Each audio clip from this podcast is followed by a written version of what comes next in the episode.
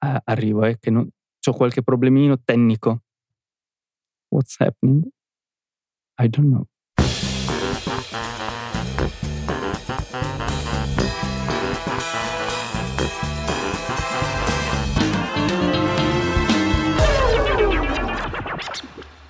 Bentrovati cari amici in questo nuovo episodio di Perfect Pub.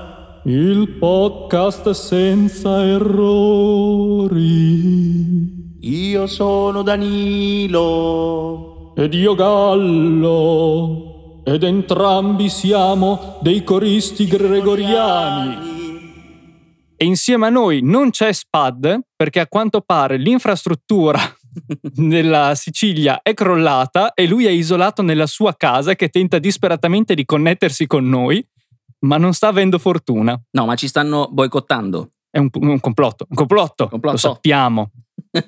e sai da cosa lo sappiamo, Dani? Sì, purtroppo sì. Dal fatto che questa è la seconda volta che registriamo questa puntata. Esatto. È la seconda volta e ci siamo dovuti ar- cioè, arrabattare per riuscire a registrare due, tre, quattro copie di, di nostre registrazioni. Di backup, perché la puntata precedente, anzi la precedente volta in cui abbiamo cercato di registrare questa puntata, il mio computer ha ben deciso di non voler salvare la traccia audio che avevamo inciso e, come se questo non bastasse, anche il backup ha detto: No, io oggi non ho voglia di lavorare, quindi non ho fatto nulla neanch'io. E noi ci siamo trovati con una traccia audio in meno, quindi ogni volta che dovrei parlare io si sente il silenzio. sì, sì, è un capriccio in questo caso del software. Vabbè, ci siamo, ci siamo. Forse. E per la prima volta questa volta siamo la stessa persona, cioè no, la stessa persona, siamo la stessa cosa, siamo due coristi. Siamo parte di un coro. Oh. Siamo un gruppo che si muove all'unisono, siamo un branco di uccelli incredibilmente coordinati. Sì, ebbene sì, ebbene sì. Comunque Gallo, come stai? Come sono andati questi giorni? A parte Dai, il io mi sto sciogliendo. Ecco. Esatto. cioè, ormai questa sta diventando. Cioè, come stai? Fa caldo. Ah, e ci sono le cicale. E ci sono le cicale, signori. Noi siamo invasi da delle cicale che proprio fanno ci ci ci ci ci ci ci ci tutto il giorno, ma in una maniera Oddio, stiamo impazzendo. Non ci sono mai state così tante cicale così noiose. Un attimo fa avevo la finestra aperta ed erano talmente invasive che cioè, potevano fare loro l'episodio del podcast al posto mio. Ho dovuto chiudere tutto. Ci siamo barricati in casa per riuscire a registrare. Mannaggia, mannaggia. E comunque io invece sai cosa ti dico? Lo sai? Eh. Ah, hai già qualche anticipazione in realtà. Guarda, fingerò stupore perché in realtà tu potresti già avermi detto tutto ciò che stai per dire e io dovrò fingere meraviglia. Vedrai le mie doti da attore. Alla fine di questo episodio meriterò un Oscar, te lo ecco, dico. Magari ci, ci, ci, viene pure fuori, chi lo sa, chi lo sa. Comunque, la, la, la, realtà dei fatti è che mi sono arrivati dei fumetti. No! Perché, eh, bene sì. Incredibile. Ma, tanti. Chi tanti, l'avrebbe mai detto? Eh. No, ehm, visto che mi avete un po' influenzato, sia tu che Spad, eh, mi sono fatto prendere un po' la corda. Ho iniziato così per sperimentare con uh, un, un, singolo titolo, eh, che tra l'altro è un esperimento eh, del, del, proprio autore, in questo caso Luca Enoch, che in questo caso con eh, Sergio Bonelli, editore, ha pubblicato Sottosopra nel 2019.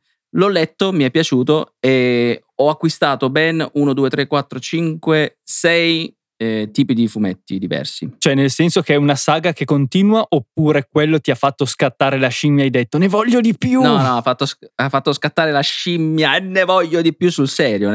Ho preso diversi titoli eh, che mi hanno stuzzicato. E la cosa divertente è che nonostante noi abbiamo una delle puntate precedenti intitolate Fumetti sul Kindle, tu li hai comprati in cartaceo. Esattamente, esattamente e ti elenco quelli che mi sono arrivati. Vai. Vai, te lo dico. Allora, sottosopra, che è primo volume e secondo volume. che tra l'altro è di, di breve uscita, cioè da poco è uscito, eh, sotto sopra due. Ah, ok, quindi comunque è una saga, cioè non sono volumi autoconclusivi. No, esatto, è una saga, non so precisamente quanti numeri saranno, ma penso pochi. Perché la trama è interessante, ma è molto breve. Almeno dal primo e dal secondo volume ehm, diciamo, sembra molto breve. Cioè non sta lasciando troppe porte aperte. No, anche perché ti spiegherò il motivo. Non è Lost. Non lascia, non lascia molte porte aperte. Perché si ribalta il mondo e vabbè, è un casino. Ti, ti spiegherò con calma. Giungerà il momento di- in cui ne parleremo approfonditamente, ma non è oggi questo giorno. Non è questo il giorno. Poi mi è arrivato Il confine, sempre di Sergio Bonelli, editore. eh, Lucifer, in questo caso, dal genio di, Ah! dal genio di Neil Gaiman. O Neil Ah, Gaiman, ah, non lo bra- so bra- bra- bra- Aspetta, aspetta, aspetta, che adesso te... Allora, te sai già che, che- che prima o poi avrei urlato. Lo Cioè, so, è inutile eh. perché tanto anche in chat ho urlato quando non stavamo registrando, perché mi vai a toccare proprio delle corde dell'anima Nel profondo. Eh, perché Sandman, ma anche Lucifer sono due opere a cui sono molto affezionato. Mhm. E il problema di Lucifer è che ha avuto non iterazioni, ma delle prosecuzioni della storia. Nel senso, il personaggio di Lucifer è stato creato sulle pagine di Sandman, poi successivamente ha ottenuto una, una collana dedicata a, a questo personaggio, quindi tutta per sé Sì. questo arco narrativo si è concluso e sembrava la storia finita. Ad un certo punto la DC Comics ha detto, sai che c'è? La continuiamo. E quindi c'è stato il secondo ciclo, che non so che fine abbia fatto, ma ne parleremo anche questo Mhm. quando parleremo di Certo. Lucifer. E poi il terzo ciclo, che invece è quello che hai acquistato te. Che tra l'altro, eh, te l'ho già anticipato, l'ho acquistato eh, semplicemente per la copertina, perché mi piace tantissimo. E mo- mi, ha, mi ha intrigato t- troppo, cioè neanche tanto, troppo. E quindi eh, ho voluto acquistarlo. Gli ascoltatori e le ascoltatrici sono avvisati nelle successive puntate. Quando io e Dani ci confronteremo su questo fumetto, io sbroccherò male, sappiatelo. Cioè, proprio ve- vedrete diventare incazzato come una pantera. Ma questa è un'altra storia. Poi mi è arrivata la, la, mm, non la collana, la- la- il, il box di Attica, che sono sei volumi, quindi in questo caso autoconclusiva, cioè si, conclude, parte dal primo, finisce al sesto eh, numero. E tra l'altro ha vinto nel 2020 al Lucca Comics eh, come miglior serie fumetto. Tra l'altro, Attica, che l'altra volta tu mi hai nominato e io avevo nel cervello che ha incominciato a girare dicendo: Ma noi lo conosciamo, noi lo conosciamo, ma non mi veniva in mente. Sono andato a vedere e ho capito perché mi si era accesa una lampadina. Perché l'autore è Bevilacqua, che Sì, è un prolifico fumettista che comunque si è fatto conoscere anche sul web con le strisce di A Panda Piace. Mm. Poi adesso sta proprio esplorando nuovi- nuove tipologie di storie, archi narrativi, già solo il fatto che Attica sia cosa sono sei numeri, sono sei numeri, esatto. cioè, quindi ha cambiato le proprie aspirazioni fumettistiche, però ecco perché mi- mi- mi faceva scattare in mente qualcosa. Eh sì, anche in- perché in questo caso vanno a riprendere, almeno a quanto eh, ho scoperto, vanno a riprendere uno stile giapponese simile ai manga, cioè non è un manga questo, però è molto, ci- ci si avvicina molto ed è un esperimento che eh, la Sergio Bonelli editore ha voluto fare, secondo me anche molto valido. Guarda, non c'è Spad, gli faccio un assist io, Mhm. così non può neanche dire che è una marchetta perché non lo fa lui in prima persona, ma faccio un assist con Mercurio, che è l'altro podcast di Spad, sì? dove recentemente ha intervistato Giulia Sagramola, che è questa fumettista che mentre studiava illustrazione aveva i suoi insegnanti che le dicevano guarda tutto bello, tutto bene, però il tuo stile è un po' troppo tendente al Giappone, un po' troppo manga style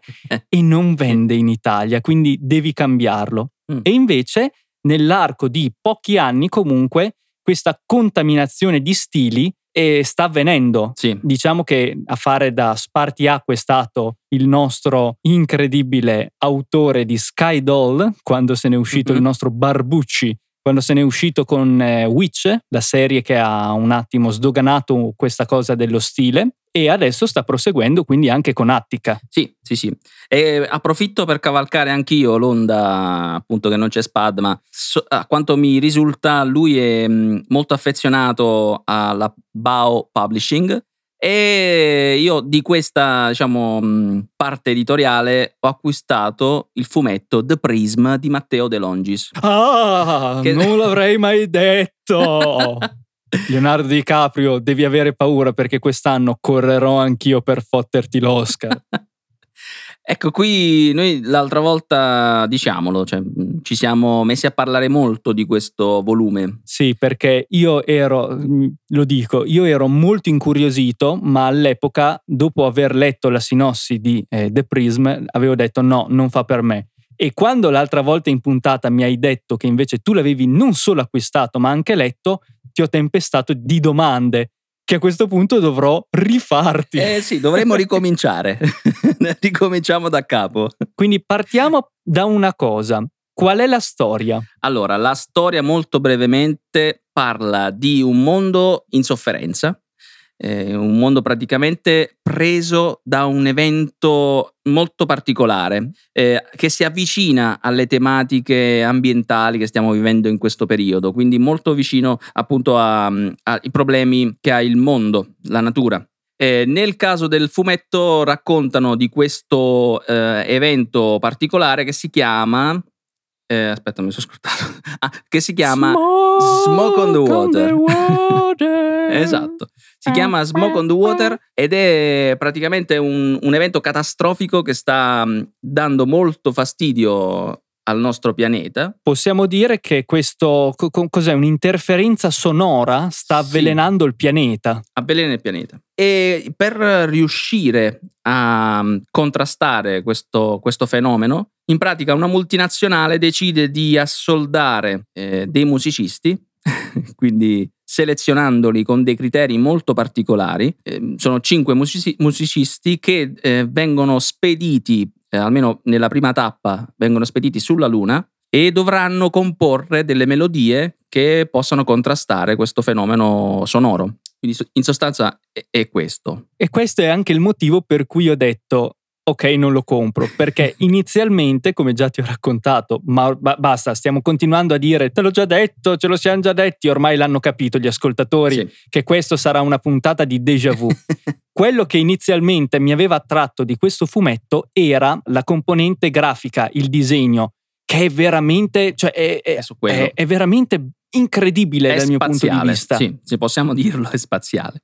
Poi però mi sono andato a leggere la sinossi e mi sono un attimo scontrato con la realtà di questo fumetto parte da una premessa molto stramba e, lo dice l'editore, si prende maledettamente sul serio. Quindi mm, ho detto, ok, Mhm. potrebbe essere un'interessante opera prima perché l'autore è alla- al suo primo fumetto.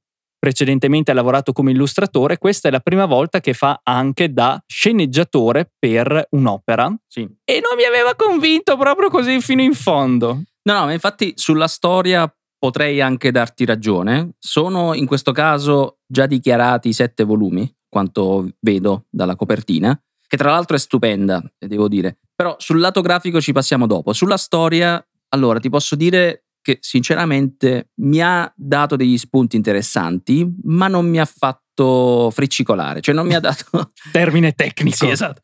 Non, non mi ha fatto emozionare tantissimo. Chiaramente la scelta di, di porre sul piano ambientale la, diciamo, la base dell'ambientazione calza perché l'autore, in questo caso De Longis, vuole appunto creare un collegamento anche di natura empatica con eh, il lettore.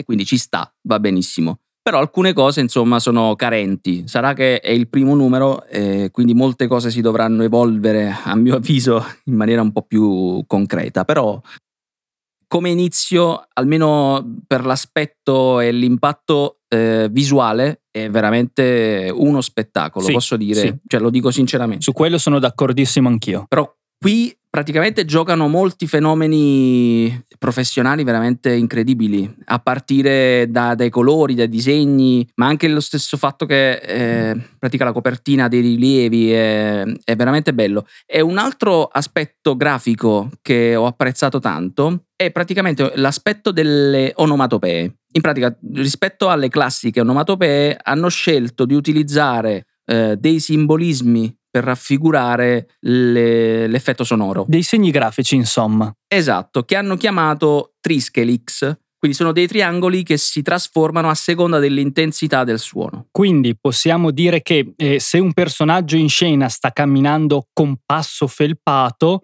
eh, il suono che produce viene tradotto graficamente in una serie di piccoli triangoli, mentre invece se ci fosse Godzilla che ruggisce a pieni polmoni sarebbe un'esplosione di enormi triangoli che riempiono la tavola. Sì, esatto, esatto. E, e non sono marcati, cioè si sposano perfettamente con la soluzione grafica per ogni parte della tavola. E questa è una cosa eh, bellissima. È veramente bella, sì. Perché soprattutto nel fumetto americano, nei comics supereroistici, c'è questo grosso problema che le onomatopee non vengono più eh, pensate dai disegnatori. I disegnatori si occupano di realizzare eh, l'illustrazione Mhm. senza progettare l'inserimento dell'onomatopea che viene fatta successivamente da chi si occupa del lettering e quindi Sì. abbiamo sempre queste cazzo di onomatopee che non sono organiche col disegno, non c'entrano nulla e sembrano piazzate lì a cazzo di cane. Esatto, tu hai detto la, la- la parola perfetta, organica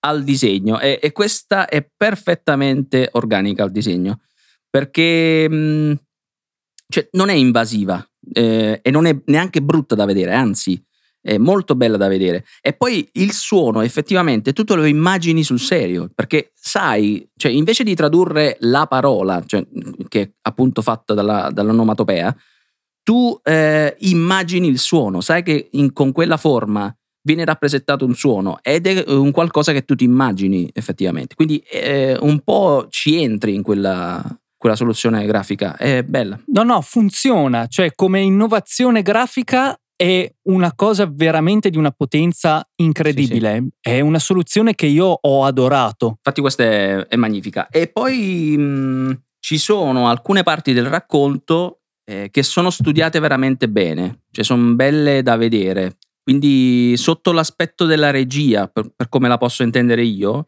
è che è veramente studiata a livello scenografico molto, eh, scusami, sceneggiato veramente molto, molto bene.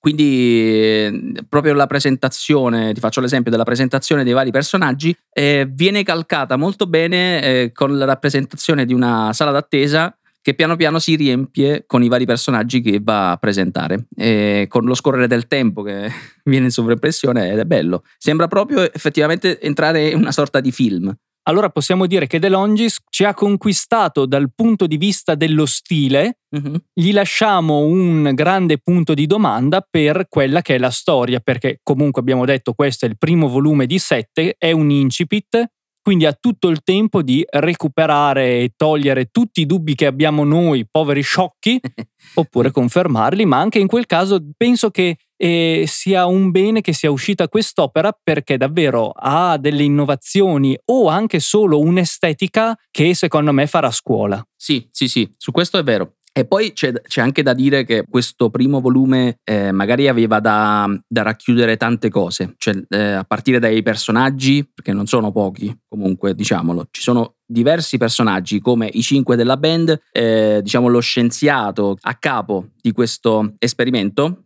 C'è una multinazionale che in questo caso è legata diciamo, all'aspetto discografico, oltre che al, diciamo, all'aspetto ambientale. E poi tutta una serie di produttori che seguiranno la band in questo viaggio spa- nello spazio. Poi arrivano sulla Luna, quindi eh, incontrano altri personaggi, iniziano a comporre il loro primo brano ehm, e quindi entrano anche in relazione questi cinque componenti ehm, e per presentarli effettivamente c'è bisogno di un po' di tempo, Eh, anche perché eh, entrano in relazione per la prima volta. Come ti dicevo, la, la- la scelta di questi elementi è fatta secondo algoritmi e alcune eh, componenti biologiche particolari. Quindi andava spiegato questo aspetto, c'è, c'è voluto diciamo, un po' di tempo, quindi il, il primo numero mi sta anche bene che sia così. Una piccola curiosità è anche che uno dei personaggi ha le fattezze di Adrian Fartade, che è un divulgatore scientifico molto famoso che qui è stato ripreso e trasformato e inserito all'interno della storia. Sì, sì, sì.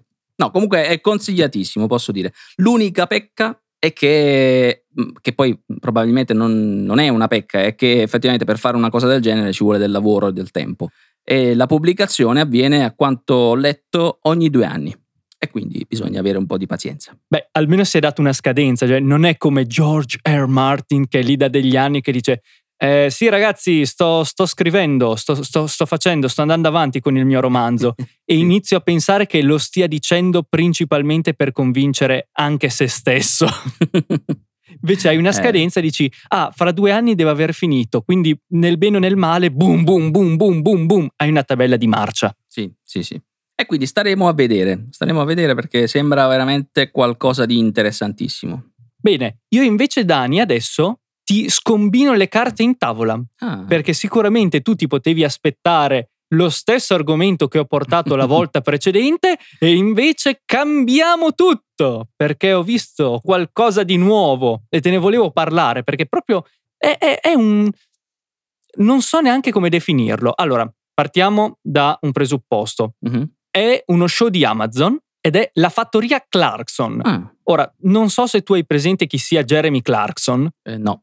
E devo ammettere che anche io non ho mai visto nulla di suo. Mi sono andato a informare perché comunque di vista l'avevo, lo conoscevo perché Amazon ha fatto per uno degli altri suoi show, The Grand Tour, una promozione bella aggressiva, quindi era impossibile, cioè se vedi la faccia lo riconosci anche te per forza di cose. Sì, infatti ho capito chi è. Ok. Lui è giornalista, è pilota di auto e per molti anni ha lavorato con la BBC, ha gestito molti programmi Tra cui Top Gear, che effettivamente. che l'ha reso famoso, Mhm, sì. che ha di fatto costruito lui dal nulla e di cui The Grand Tour è una prosecuzione spirituale, visto che, com'è che si chiama? Top Gear è rimasto un marchio della BBC e Amazon ha detto che cazzo ce ne frega, compriamo tutta la troupe che ha fatto il programma, gli cambiamo il nome ed è roba nostra. Ed è fatta. E al termine appunto di questo Top Gear, Jeremy Clarkson aveva acquistato da qualche anno nel, eh, cos'è, nelle Cotswolds, eh, praticamente a ovest di Londra, Sì. aspetta che mi sono anche segnato la località, Chipping Norton, lui praticamente possiede una fattoria, ma non una fattoria, cioè una casetta con eh, due pollai per le galline e un orticello, cioè lui ha ettari e ettari di terreno. E nel 2019 il fattore, la persona che per eh, più di dieci anni ha tenuto dietro a tutta questa fattoria per lui, quindi Sì. era praticamente stipendiato da Clarkson, eh, l'ha avvisato che sarebbe andato in pensione, si ritirava e quindi Clarkson ha deciso di occuparsi lui in prima persona della sua tenuta, Beh, cosa impegnativa. decisamente. Ma la cosa bella è che lui è stato seguito da una troupe di Amazon Mhm. che ha documentato il tutto e il risultato di queste riprese, 12 mesi di lavoro di Clarkson all'interno della sua fattoria, sono state il materiale di partenza da cui hanno tratto questo spettacolo che, come ti dicevo, fatico un attimo a, a definire. Mm. Perché Wikipedia lo chiama documentario, però no, non è un documentario nel senso stretto, non è nemmeno un reality, Mm. io, se te lo dovessi descrivere, Sì. ti direi che è un vlog fatto con un budget di decine di migliaia di sterline. Eh, infatti stavo guardando qualche immagine, sembra veramente impegnativo. Cioè anche a livello strutturale come programma. Sì. E devo dire che io non sono un amante di, di programmi di- di- in generale, ma questo mi ha veramente rapito. L'ho iniziato a guardare su consiglio di un'amica Mhm. e mi ci sono ritrovato proprio dentro. È stata una, una tana di bianconiglio, ci sono scivolato dentro perché Mhm. affrontano comunque l'argomento dell'agricoltura in un modo molto fresco, molto innovativo. Noi in Italia siamo abituati a vedere l'agricoltura trattata come all'interno di programmi come Linea Verde, Mela Verde, c'è sempre del verde. Sì, sì, sì. Eppure questo potrebbe... Eh, perché ha un, ha un approccio completamente diverso. Mhm. È il punto di vista di una persona come noi, nel senso un uomo di città, che quindi non ha idea, non sa a cosa va incontro quando dice va bene, mi occupo io del- della fattoria. Sì. E infatti si dovrà far aiutare da un sacco di, di persone, in primis dalla sua compagna Lisa Hogan, poi però c'è anche eh, un bracciante che, che chiama, un fattore, Caleb, poi c'è il suo, chiamiamolo il commercialista Charlie o, o Gerald, cioè, insomma è circondato da delle figure che, e questa è una cosa interessante, nonostante Clarkson sia il conduttore, le persone che gli stanno attorno sanno molte più cose di lui. Mm. Cioè lui è proprio un novellino ed è questa la cosa bella, l'ingenuità con cui si pone davanti ai problemi che la fattoria gli causa, cioè proprio la cosa più stupida. Devo seminare 40 ettari di terreno, come faccio? Ecco, appunto, è proprio la chiave di volta appunto per avvicinarsi a chi appunto non conosce nulla di, di questi aspetti dell'agricoltura. Devo dire che è molto interessante, è che mh, solitamente noi lo vediamo trattare in una maniera un po' superficiale. Mhm. E invece questo ha comunque un piglio anche ironico perché comunque il conduttore ha un carattere tutto suo. Ogni tanto se ne esce anche con, con delle cose discutibili, però è genuino. È una persona che si ritrova catapultata all'interno di un ambiente che non è il suo e mentre lui impara a doverlo gestire, lo spettatore capisce anche le difficoltà dell'agricoltura, cioè il clima, tanto per dirne una Sì, all'inizio delle puntate lui avrebbe bisogno di bel tempo per riuscire a arare i suoi campi e invece il meteo dice vabbè due settimane di pioggia ma una pioggia torrenziale che non si era mai registrata in quel periodo arriva e gli rovina tutti i piani. ah, bene, bene. Successivamente quando invece lui avrebbe bisogno di piogge per irrigare le sue coltivazioni siccità più totale. Inoltre, per come la vedo io, questo show aiuta gli spettatori a comprendere che la produzione di cibo non è scontata. Noi come consumatori siamo abituati a pensare che gli scaffali dei supermercati saranno sempre riforniti, ma non è detto, cioè questa cosa non può essere una certezza. Eh beh, sì, sì, sì, infatti. Ma in questo caso sono, eh, c'è una serie, c'è una prima stagione, vedo che è di recente uscita, 11 giugno. Sì, è proprio la prima metà del 2021. Ci sono già un tot di episodi o... Hanno, fatto, hanno rilasciato la serie nella sua interezza. Ah, ok. In questo momento ancora non si sa se verrà rinnovata per una seconda stagione, però penso che anche se la consideriamo come una serie autoconclusiva, funziona egregiamente perché intrattiene, informa e diverte. Ecco. È stata una bella sorpresa e, mi stavo dimenticando di dirlo, le prime quattro puntate sono sul mondo dell'agricoltura.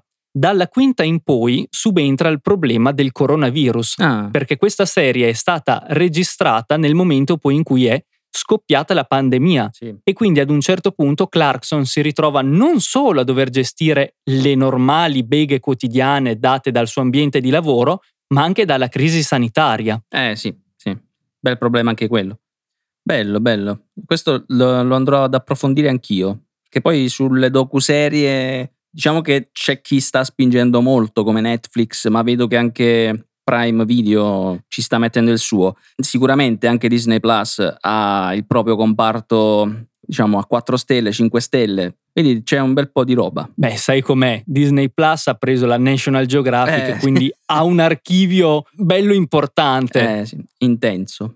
Dani, visto che né te né io vorremmo chiudere questa puntata, Mhm. facciamo ricadere questo pesante fardello su colui che non è con noi. Sì. Adesso gli scriviamo, gli diciamo di mandarci un audio su Telegram in cui dice ragazzi, così sarà lui che si prenderà le- vabbè, sarà lui che chiude. L'onere. Sì, e mi sembra anche un'ottima idea. Quindi 3 2 1 vai Spad.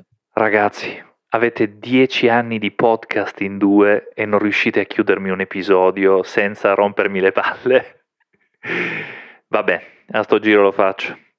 Vi ricordiamo che ci potete trovare su tutte le principali piattaforme per podcast come Spotify e iTunes, su cui potete anche lasciarci una recensione, una recensione che deve essere assolutamente di 5 stelle, altrimenti mi vesto, esco fuori, eh, vi do la caccia e vi uccido a voi e alla vostra prole. Oppure potete scriverci un commento andando su perfetto.it, questa qui non dovrei dirla io, ma la dico pure. Bene, quindi da me, Dani e Spad è tutto, ci sentiamo alla prossima puntata. E ricordate, c'era un cervo